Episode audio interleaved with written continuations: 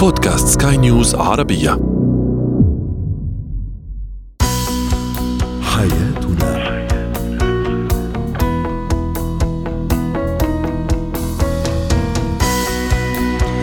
مستمعينا الكرام أهلا بكم معنا إلى حياتنا فضاؤكم اليومي الذي يعنى بشؤون الأسرة وباقي الشؤون الحياتية الأخرى والذي يمكنكم الاستماع إليه عبر منصة Sky News Arabia dot com slash podcast وباقي منصات سكاي نيوز العربيه الأخرى. شاركونا عبر رقم الواتساب 06971561886223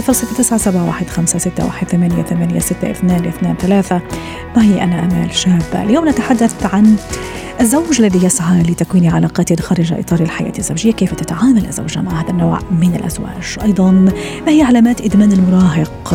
وكيف طبعا ندرك هذه الخطورة؟ وكيف نتصرف؟ وأخيرا إتيكيت ارتداء المعطف. هو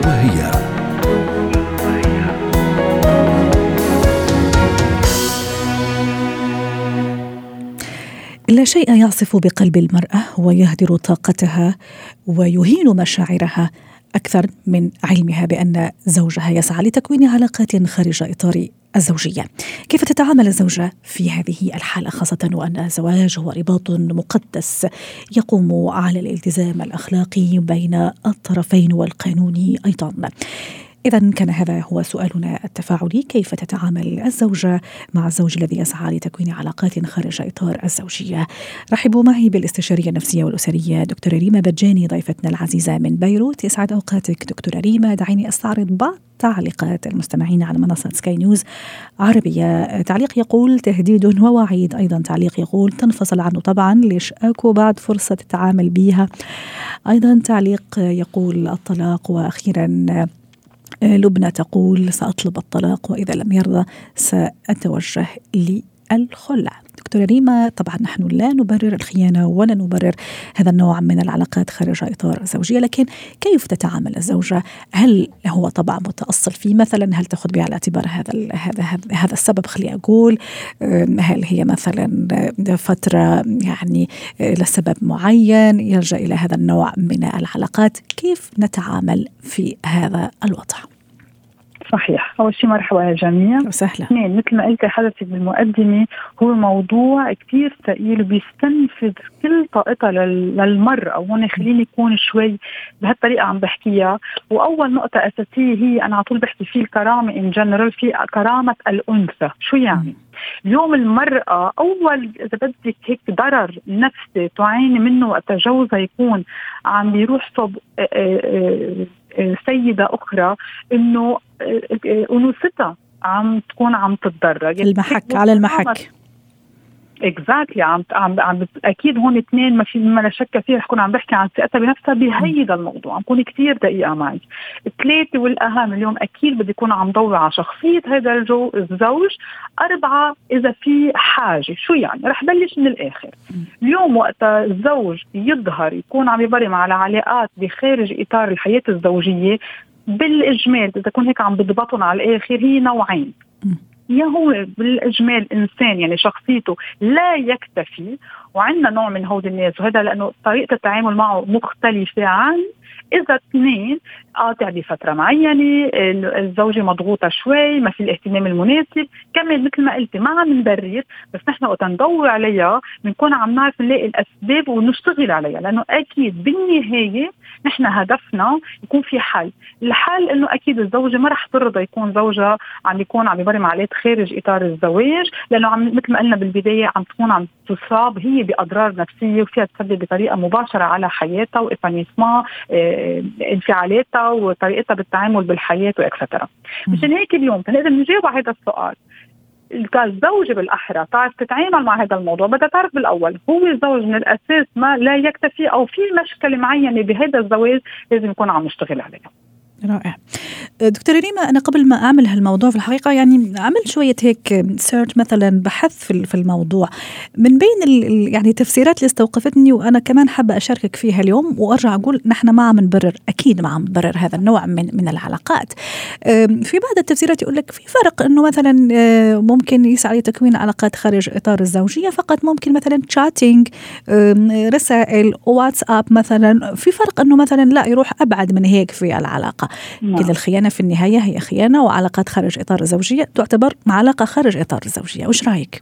صحيح هون دورتي على نقطة أساسية وراح أقسمها قسمين. أول قسم بالنسبة لإلي شو يعني الخيانة؟ أنا اليوم ما ضروري الخيانة تكون آه، آه، صار في علاقة آه، جسدية إنه جنسية مع شخص آخر، نو no. أنا الخيانة وقت يفكر بشخص ثاني ورح أقول لك ليه؟ الخيانة وقت يكون عم يهتم بشخص ثاني. أنا اليوم شو نظرتي للعلاقة الزوجية الحلوة يلي هي مشاركة. نكون صديق لافر آه، يعني بنضل مغرومين وفينا نضل للاخر نضل مغرومين ببعضنا ويكون زوج حامل مسؤولية. أنا وحدة منهم وتظهر خارج إطار الزواج يعني أنا عم عم بصير في خلل بمحل معين، مش غلط يكون عندنا أصحاب، بدنا نبين كمان إحنا كثير متقوقعين. ابدا. بس أنا اليوم في صداقة عن صداقة بتفرق. يعني تشاتنج عن تشاتنج بيفرق. اهتمام عن اهتمام بيفرق. مشان هيك بتصير المشاكل لأنه بيعتبر حاله الزوج أنا ما عم بعمل شيء بس نفس الوقت لا. عم يعطي اهتمام هو المفروض يكون بس موجه للزوجة. جميل. اثنين والمهم هذا كانت هذا كانت كلها أول نقطة. ثاني نقطة انه نحن اليوم آه كمان كنا عم ندور شوي يمكن على نقطة أساسية إنه وقت الزوجه بمحلات معينة تعطي كل الانفستمنت لعائلتها وتنسى الحياة الزوجية. وأنا مصرة ادور على هالنقطة لأنه وقت ما بننتبه لها بس الزوجة يصير عندها انشغالات العائلة ولها حق. تنسى شوي الزوج. تنسى حياة الزوجية تنسى الفيديو كوب هون نقطة أساسية أنا برأيي بهذا الموضوع إنه نضل إن بارلل عم نعطي مجال لاثنين. وهون الزوج بده يكون منفتح إنه بس أحيانا أيضا في بعض الزوجات يقول لك هو كمان أحيانا بحكم شغله بحكم انشغاله بحكم عنه ممكن أحيانا ينساني أنا أيضا وينسى الحياة الزوجية وينسى احتياجاتي. لكن أنا يعني ما أتجرأ يعني إني أعمل هيك شيء في النهاية. بس ما بتكون مبسوطة.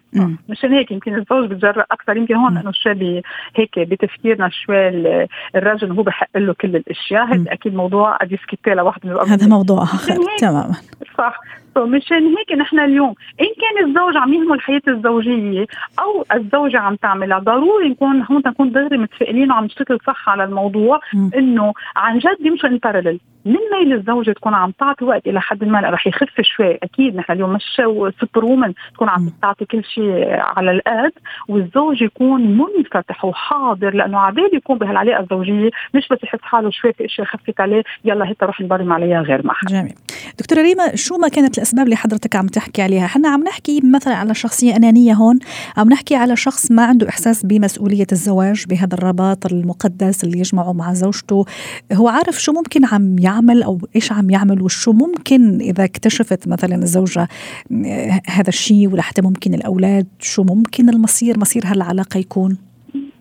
voilà هون مثل ما قالوا المستمعين انتبهتي في تفاوت بالردات الفعل وبالحكي شو ما قلتي حدا لا لازم تطلق دغري حدا etcetera نفس الشيء بالعلاقة. يعني اليوم نحن اليوم الزوج في يكون أناني 100% في يكون هو لا يكتفي مثل بلشنا حلقتنا إنه بحب يكون عنده إلا في إلا أنا ما بقدر يكون أكتفي بشخص واحد. في ناس عاطفيا بيكونوا لا لا يكتفوا وفي ناس لا. مرقوا بمرحلة معينه في زواج في زواج في الحاله يعني. في الحلال.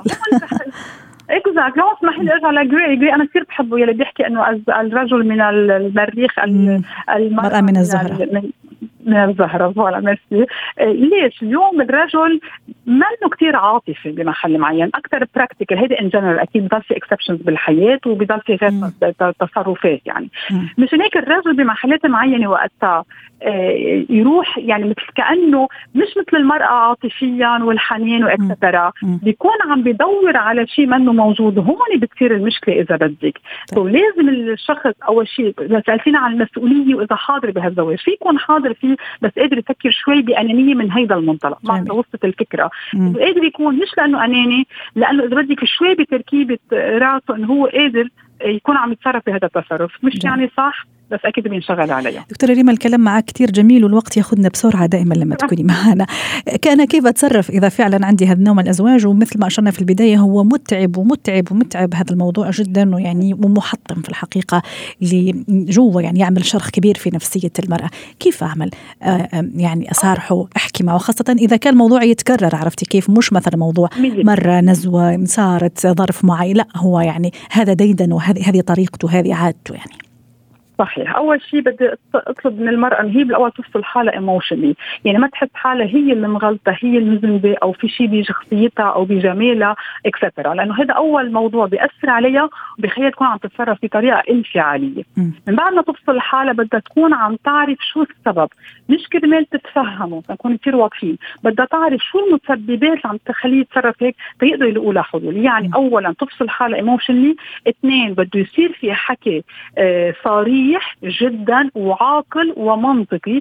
ثلاثة أكيد بدي أنصحهم يكونوا عم يشوفوا therapist لأنه اليوم بهيك مواضيع لازم يكون في couple therapy يقربوا وجهات النظر. شكرا لك دكتورة ريما بجاني الاستشارية النفسية الأسرية ضيفتنا العزيزة من بيروت. وأتمنى لك يوم سعيد. زينة الحياة.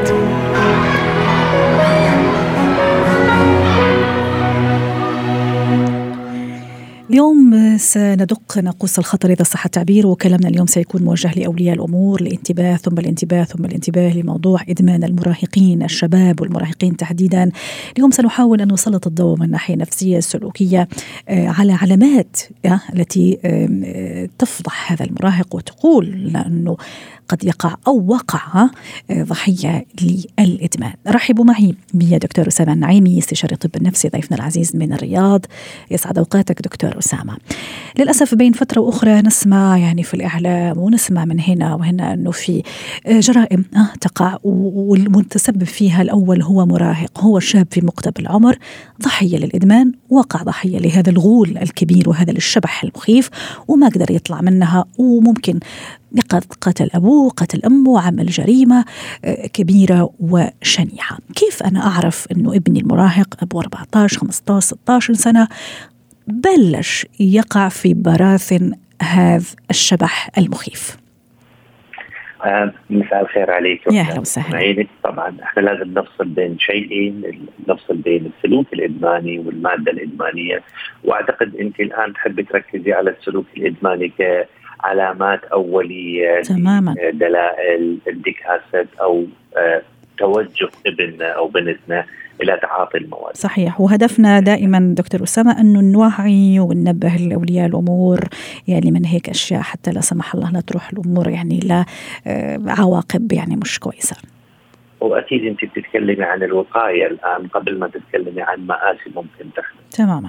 فأنا أعتقد إنه من أوائل العلامات هو انفصال المراهق الطفل عن البيئة السابقة اللي كان فيها سواء كانت بيئه عام عائلية أو بيئة اجتماعية فيبدأ يظهر له معارف جدد يظهر له أصدقاء جدد يظهر له سلوكيات جديدة فبتكون آه، يعني غير مقبولة من العائلة غير مقبولة آه، آه، من المحيط اللي هو فيه.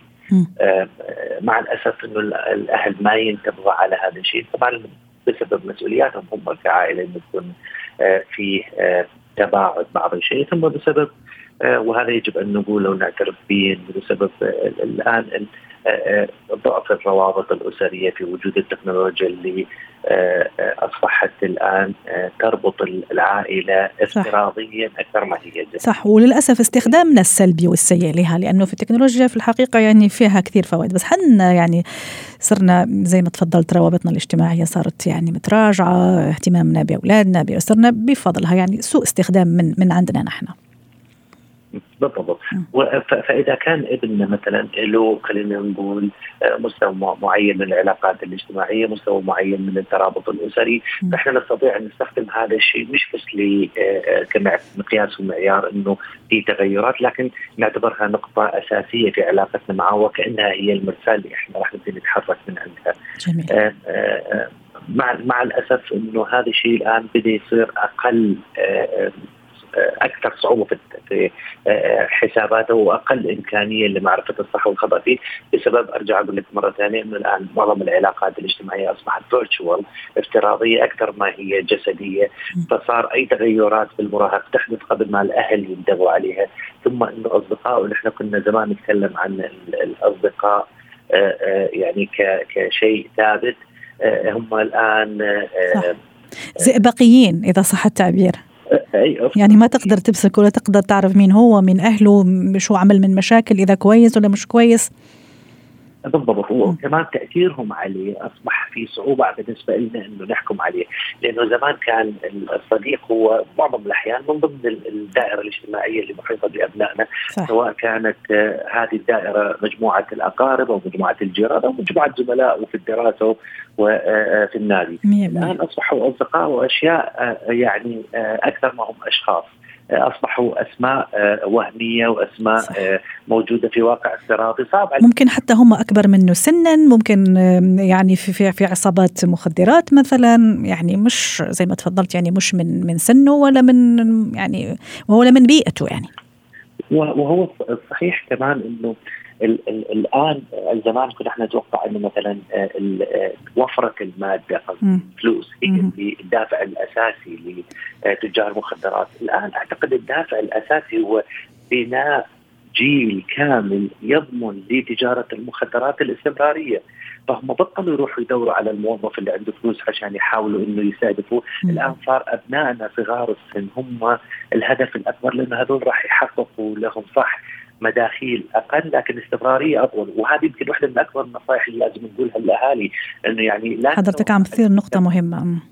نعم لا تنفع انه ابنك أو بنتك عمرها 9 10 11 سنة معناها هي عندها حصانة من المخدرات، بالعكس هي بسبب عدم وضوح الرؤية بسبب بعض الأحيان معانده المراهقين قد تدخل نفسها وتدخلكم معها في نفق طيب. الخروج من عنده اصعب. طيب دكتور أسامة حتى أيضا الوقت ما يداهمنا ونستفيد منك اليوم. فمتفقين أنه الانسحاب أنه ينسحب من الحياة ممكن تأثير أصدقائه عليه. أيضا هل في علامات أيضا تدل أنه ابني هذا المراهق أبو 14 15 16 سنة يعني آه، وقع في هذا في هذا في هذا الضحية ضحية الإدمان. طبعا أكيد واحد من من من من من أكبر العلامات اللي إحنا نشوفها هو تغير السلوكيات.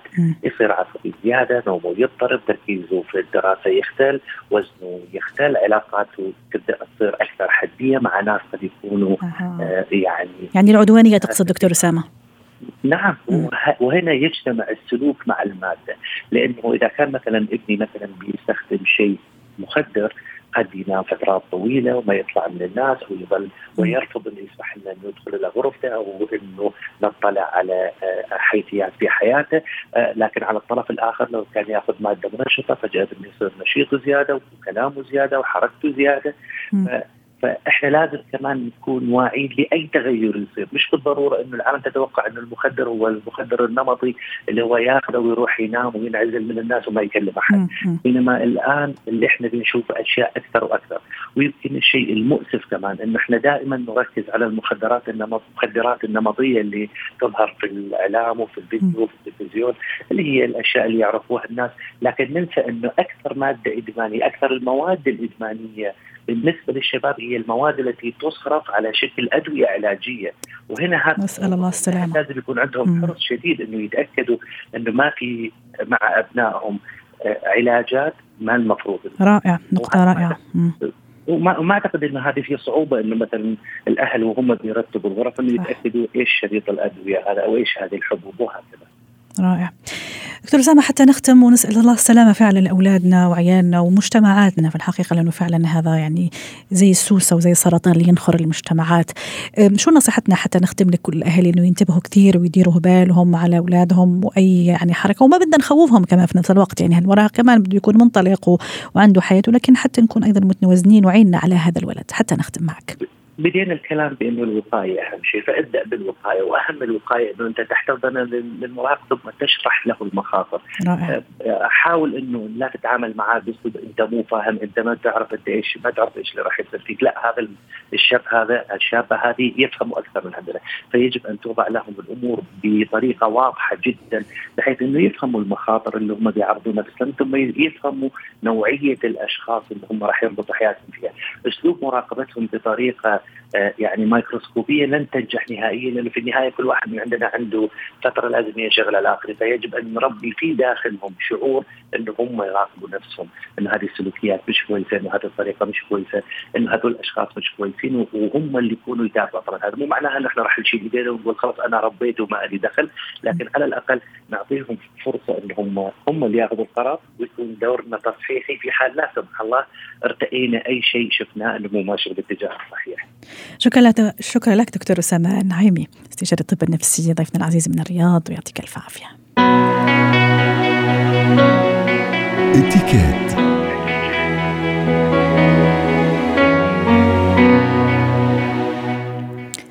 اليوم في اتيكيت سنتحدث عن اتيكيت الارتداء المعطف اللي يعتبر أهم قطعه موجوده عندنا في الخزانة في فصل الشتاء طبعا ما لنا غنى عن المعطف. رحبوا معي بناتاليا أندراوس خبيرة الاتيكيت ضيفتنا العزيزة من بيروت. تسعد أوقاتك يا ناتالي. البرد جاي والشتاء جاية وتقريبا ها يعني السفر بدأ يرجع يعني شوي شوي للأمور اللي كان عليها قبل كورونا. وممكن الواحد يسافر نسافر على دول أوروبية وعلى دول فيها برد وفيها شتاء وأكيد المعطف هو أول قطعة راح نحطها معنا في شنطة السفر كيف الإتيكيت ارتداء المعطف سواء في السفر سواء كمان كنت في مناسبة مثلا في غدا في عشاء كيف إتيكيت المعطف؟ آه بالنسبة للمعطف هو قطعة بال... بتكون بالخزانه عنا كثير مهمة وهي آه تعتبر كمان ببعض الأحيان بتزيد على الأناقة تبعت لبس الشخص. آه فلازم كمان نحن نكون عم نلبسها بطريقة آه، تكون إنه لابقت لنا. هيدا أول شيء نحن لازم يكون في اختيار كمان للمعطف اللي هو بيتناسب مع شكل جسمنا مع طولنا مع الثياب اللي بنكون نحن كمان لابسينهم تحت المعطف. يعني هون بدي ألفت النظر إنه إذا سيده لابسه فستان طويل الأفضل إنه ما يكون المعطف إنه يكون قصير. يعني المفروض يكون المعطف كمان إنه على القليلة يوازي طول الرداء ما يكون إنه قصير لأنه ما بيطلع المنظر حلو. آه، حتى إذا كان بنطلون مثلا تحت؟ ما في أي ما في أي إشكال. لعند الركبة ما في أي إشكال أكيد. هلأ بالنسبة لاي متى بنلبس نحن المعطف نتركه علينا؟ أي متى المفروض نشيله؟ هذا السؤال دائما بينسأل. وأي متى نحطه على كتافنا أحيانا مثلا في بعض السيدات تفضل تحطه على الكتف مثلا. صحيح.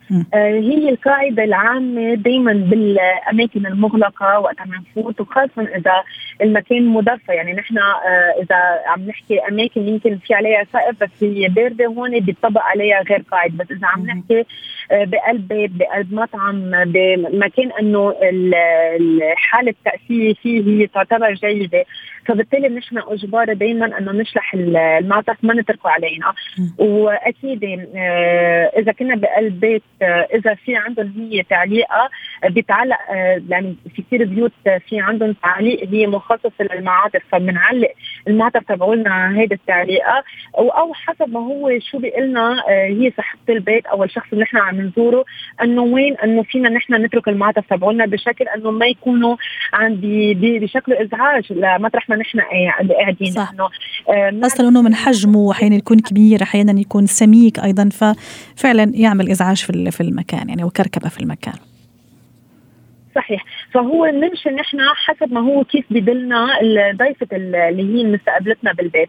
إذا بقلب مطعم آه، المطاعم اللي تعتبر اللي هي المرتبة آه، دائما في عندهم أشخاص آه، بياخذوا منك المعطف على المدخل على الباب م. فبالتالي السيدة أو حتى الرجل يعني م. إذا كانوا لابسين معطف المفروض يخلعوا المعطف أكيد نرجع هون لنوعية الخدمة المتواجدة بالمكان إن كان عم نحكي كمان أوتيل أو مطعم. حين الطائرات أيضا في السفر أيضا ناتالي.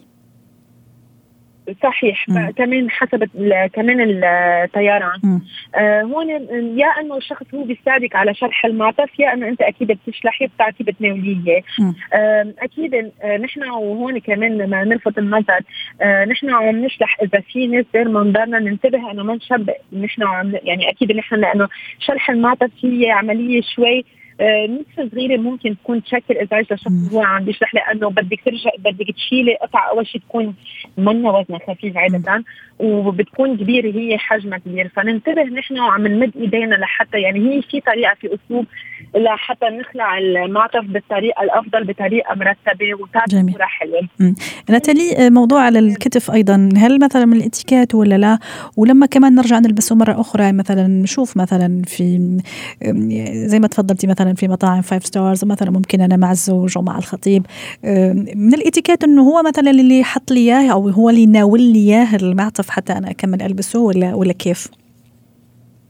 إذا بين يعني عم نحكي couple اي كابل رجل دائما إيه دائما الجنتلمان نحن هيدي بنستعملها دائما بالإتيكيت الرجل الجنتلمان اللي هو بيساعد المراه أكيد انه على ارتداء المعطف. يعني هو المفروض يمسك لها إياه بشكل إنه هي تقدر تفوت تدخل إيديها وبيساعدها إنه تحطه على كتافها من فوق وبيشيل ايديه يعني ما بكفي. يعني هي بس عبارة إنه بيمسك لها إياه بشكل مفتوح لتقدر تفوت ايديها فيه وبيرجع بيساعدها تطلعه للمعطف لفوق ليصير عند كتافها مجرد وإذا جا هو يلبسه لوحده يتصرف لوحده يدبر رأسه ها؟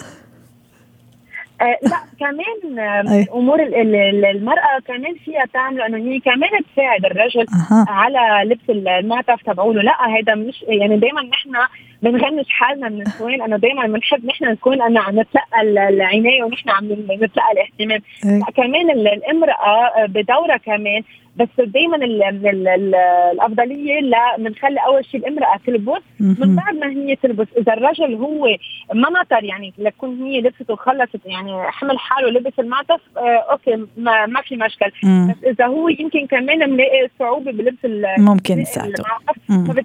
فهي من بعد ما بتكون هي لبست المعطف تبعولها فيها تمسك له إياه كمان وتلبسه إياه وتساعده شكرا لك ناتاليا أندراوس خبيرة الاتيكيت ضيفتنا العزيزة من بيروت.